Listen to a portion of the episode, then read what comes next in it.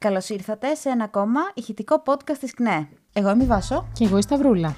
Και αυτό το podcast δεν θα μπορούσε να είναι κάτι άλλο πέρα από ένα podcast αφιερωμένο στον ερχομό του Ζελένσκι. Χειροκροτήστε ρε, τι σας ζητάνε πια; Εντάξει, η Βουλή ξαναζεί μεγάλες μέρες. Στρώνουμε κόκκινα χαλιά, βάζουμε τα καλά μας.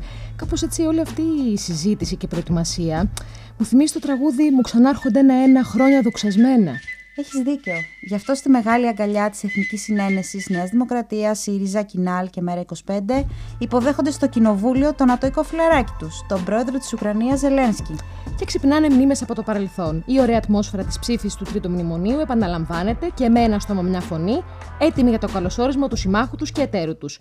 Ευτυχώς το κουκουέ δεν θα πάρει. Ξεπερνώντας λοιπόν την τρικυμία που συμβαίνει μέσα στο κεφάλι τους ότι ένας πρόεδρος ή μια κυβέρνηση ταυτίζεται με το λαό τη κάθε χώρας, τους βλέπεις να παριστάνουν τους απορριμμένους και να παίρνουν ύφος αθώας περιστεράς, ρωτώντας γιατί να μην μιλήσει ο Ζελένσκι στη Βουλή; Και σου έρχεται αυτόματα στο μυαλό ο Λάκης από την ταινία του Σταύρου Τσιόλη Φτάσαμε, που τα είχε πει καλύτερα. Εγώ τώρα γιατί να σου απαντήσω; Να σε πάρω από τον υπηαγωγείο να σε πάω πανεπιστήμιο; Γιατί δεν μας φτάνανε οι πεφτοσυνεφάκιδε στην αρχή του πολέμου, τώρα προσθέθηκαν και αυτοί που δεν ξέρουν ή κάνουν πως δεν ξέρουν ποιους νόμους προωθούν στο εσωτερικό τους οι κυβερνήσεις της Ουκρανίας μετά το πραξικόπημα του 2014.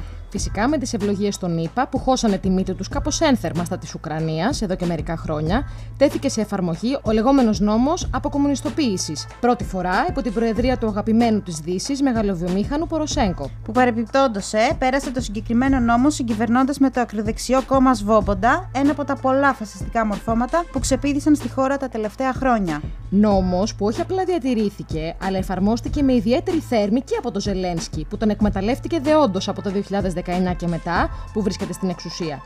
Αυτός ο νόμος λοιπόν Όπως εύκολα καταλαβαίνουμε, έβγαλε εκτός νόμου το Κομμουνιστικό Κόμμα της Ουκρανίας, που ήταν και η κύρια στοχευσή του. Ένα ιδιαίτερα λαοφιλές κόμμα με συνεχή παρουσία στη Βουλή, ψηλά ποσοστά, ιδιαίτερα στο ανατολικό τμήμα της χώρας, αλλά κυρίως με ισχυρούς ιστορικούς δεσμούς με το λαό. Και όχι μόνο αυτό, στη χώρα απαγορεύτηκε ως σύμβολο το σφυροδρέπανο, όπως και η σημαία και ο ύμνος της Σοβιετικής Ένωσης, αλλά και οτιδήποτε άλλο θύμιζε κομμουνισμό. Καταστράφηκαν ιστορικά μνημεία που δημιουργήθηκαν επί της σοσιαλιστικής περίοδου, ενώ μέχρι ολόκληρα χωριά και δρόμοι έπρεπε να αλλάξουν όνομα σε μια τιτάνια προσπάθεια αναθεώρησης και αλλοίωσης της ιστορίας. Φυσικά δεν έμειναν μόνο στα μνημεία και τα σύμβολα.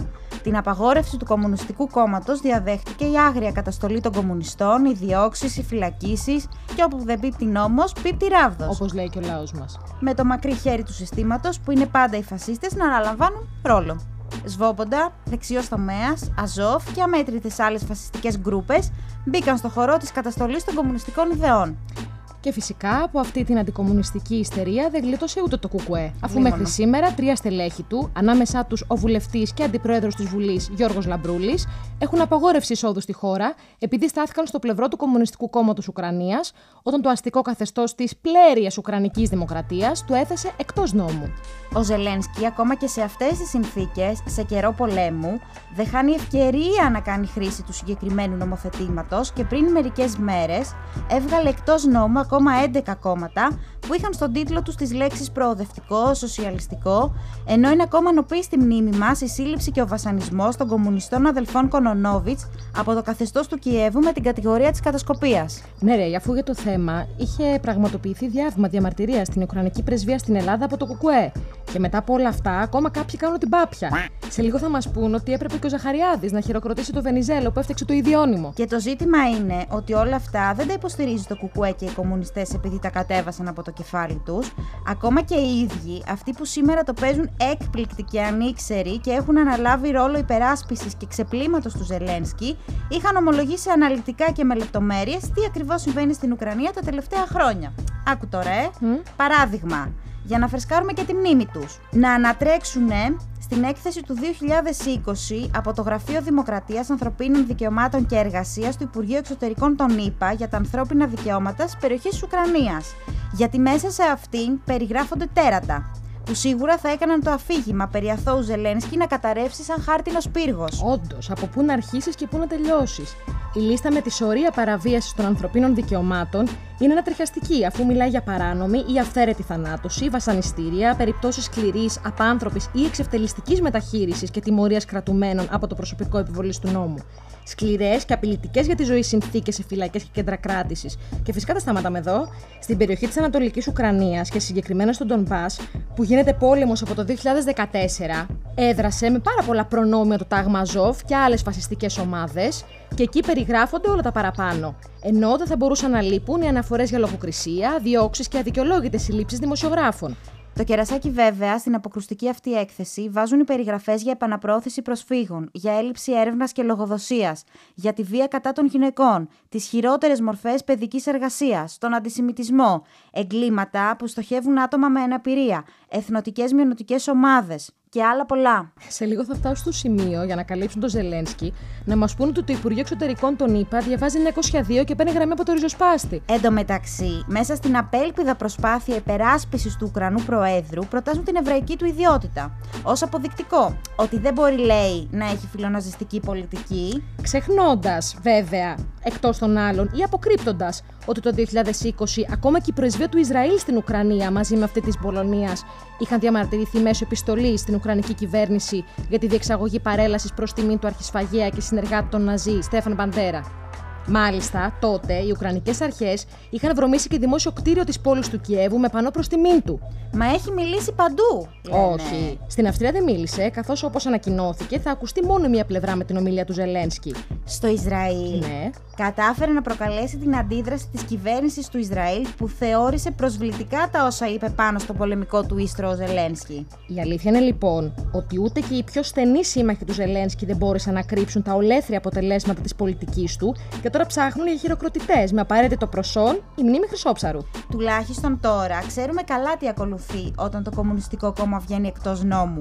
Τερατώδης κρατική εύνοια στο φασισμό και μαύρες μέρες για το λαό. Για να μην παριστάνουμε τους πόντου πιλάτους στα διάφορα παπαγαλάκια που παίζουν το ρόλο του λαγού, ανακυκλώνοντας παρόμοιες απόψεις και στη χώρα μας, Μόνο που ο λαγός, για να ξέρουν, συνήθως τα φτύνει πριν τον τερματισμό και τον καταπίνει η πρωτοπορία του αγώνα. Καταλαβαίνουμε επίσης και τι ακριβώς σκοπούς εξυπηρετούν αυτοί που ξεστομίζουν τις επικίνδυνες και ανιστόρητες θεωρίες τους.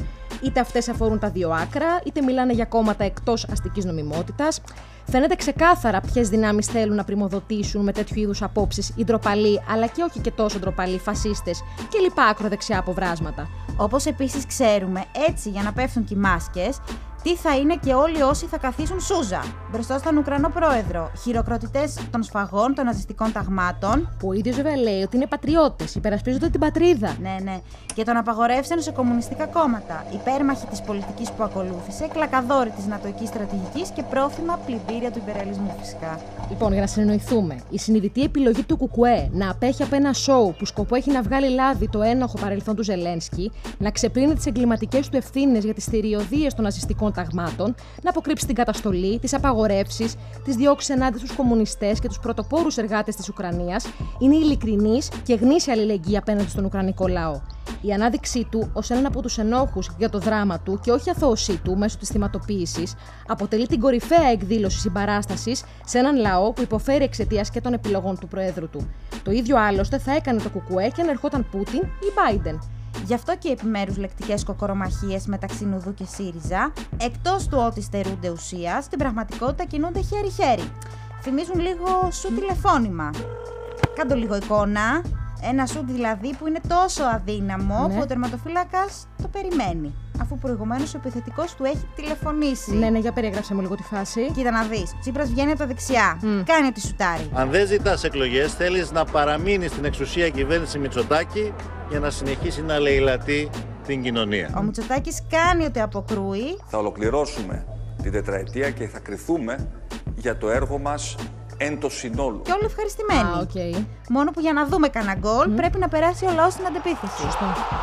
Τελικά, παιδιά, τα λόγια του Μίκη Θοδωράκη, αυτά με τα οποία θέλησε να μας αποχαιρετήσει για τα μεγάλα μεγέθη της ζωής του, που αισθάνεται περήφανος, αποδείχθηκαν όχι μόνο διδακτικά για το παρελθόν, αλλά προφητικά και για το μέλλον. Γι' αυτό στα μεγάλα και τα σημαντικά, οι καπιταλιστέ. Δεν έχω πει ότι δεν λέμε αυτή τη λέξη. Έλα, εδώ Πόσες φορές ταιριάζει. τώρα Ε, δεν πρέπει γίνεται να μην το πούμε; πω. και τα κόμματά τους συσπυρώνονται.